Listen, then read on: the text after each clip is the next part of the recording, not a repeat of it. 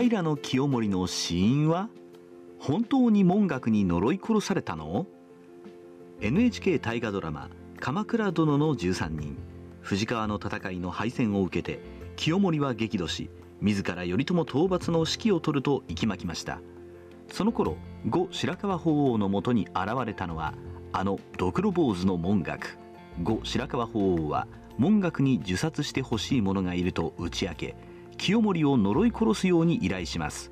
そしてこの文学の受殺からしばらくして清盛は原因不明の熱病で死んでしまうのです。しかし清盛の死因は本当に文学の呪いなのでしょうか。高熱に身を焼き悶絶死する清盛。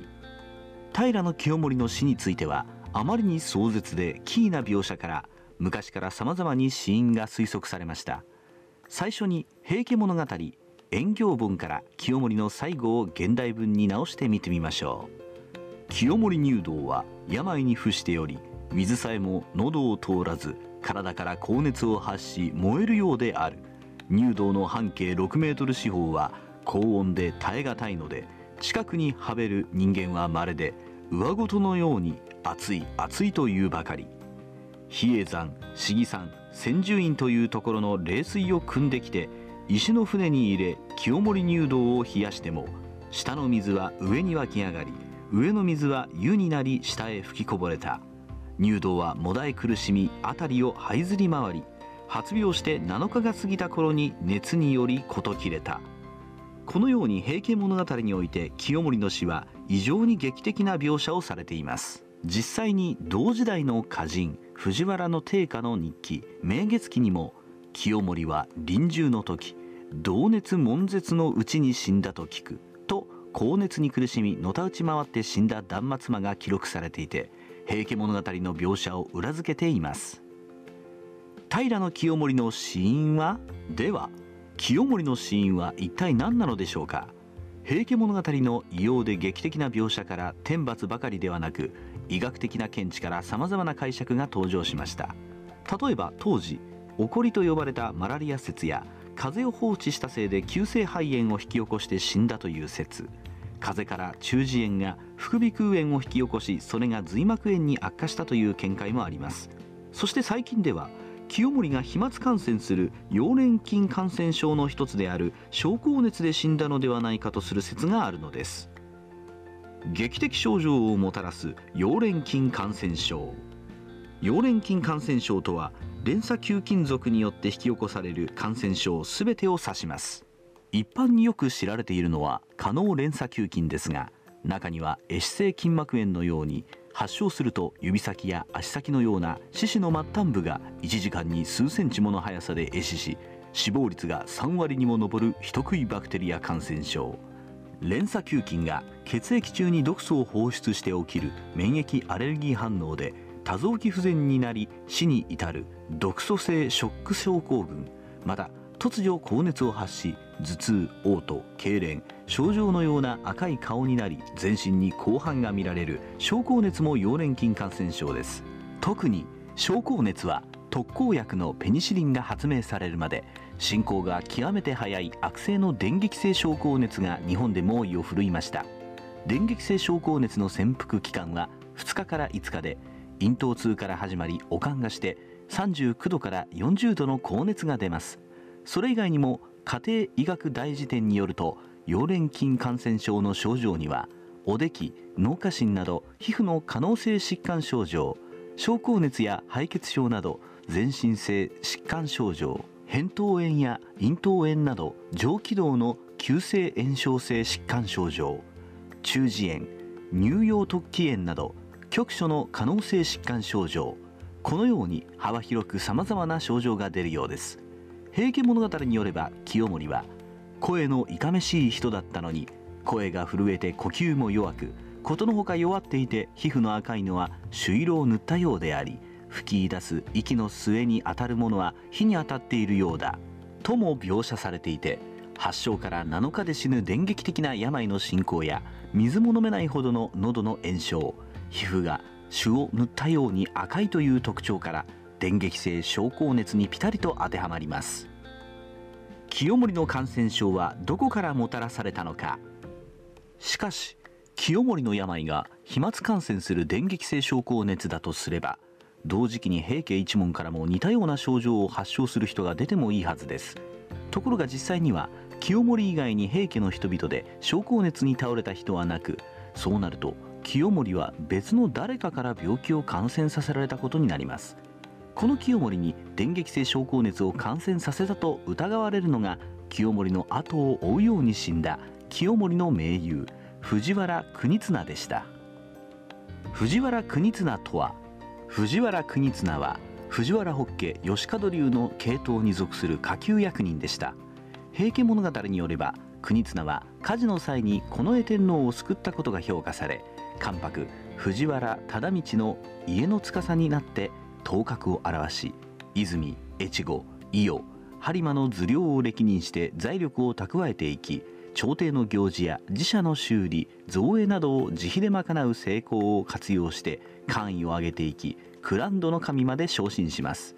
さらに国綱は4人の娘を六条高倉安徳の三天皇及び高倉天皇中宮平徳子の乳母とし財力を傾けて養育に力を尽くします。同時に平清盛に接近して親密な関係を築き藤原氏の傍流ながら権大納言まで出世し小2位の関東を得ました。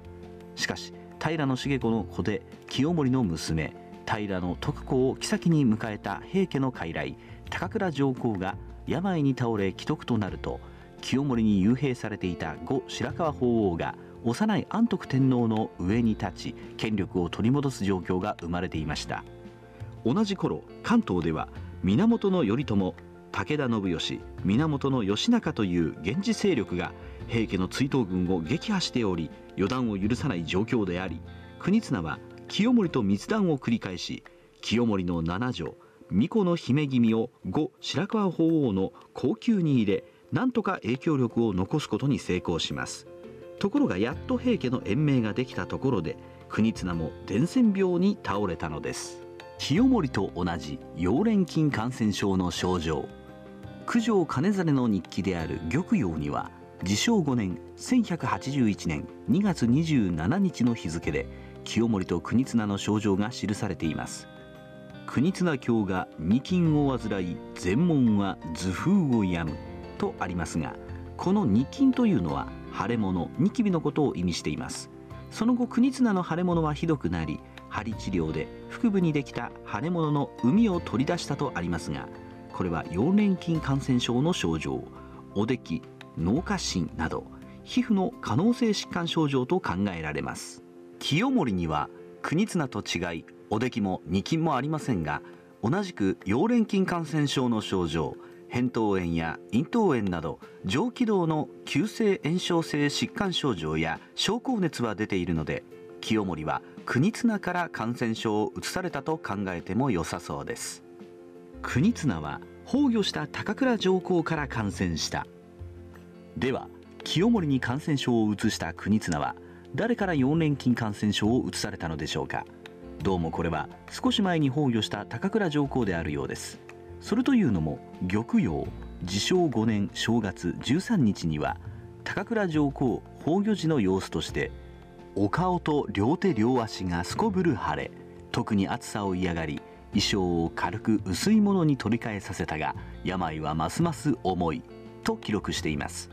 季節は真冬であり高倉上皇の症状は高熱に苦しんだ清盛の症状によく似ていると言えるでしょう。藤原国綱は高倉上皇が皇太子の時代からの側近であり高倉上皇の症状を見舞う間に自身も溶連菌感染症に感染したと考えられます。また高倉上皇は飛鳥時代の崇春天皇以来とされる崩御した当日に埋葬され葬儀でも情景は一人も参列しないという異例の事態になっておりそれは疫病が疑われる時に取られる措置だそうです。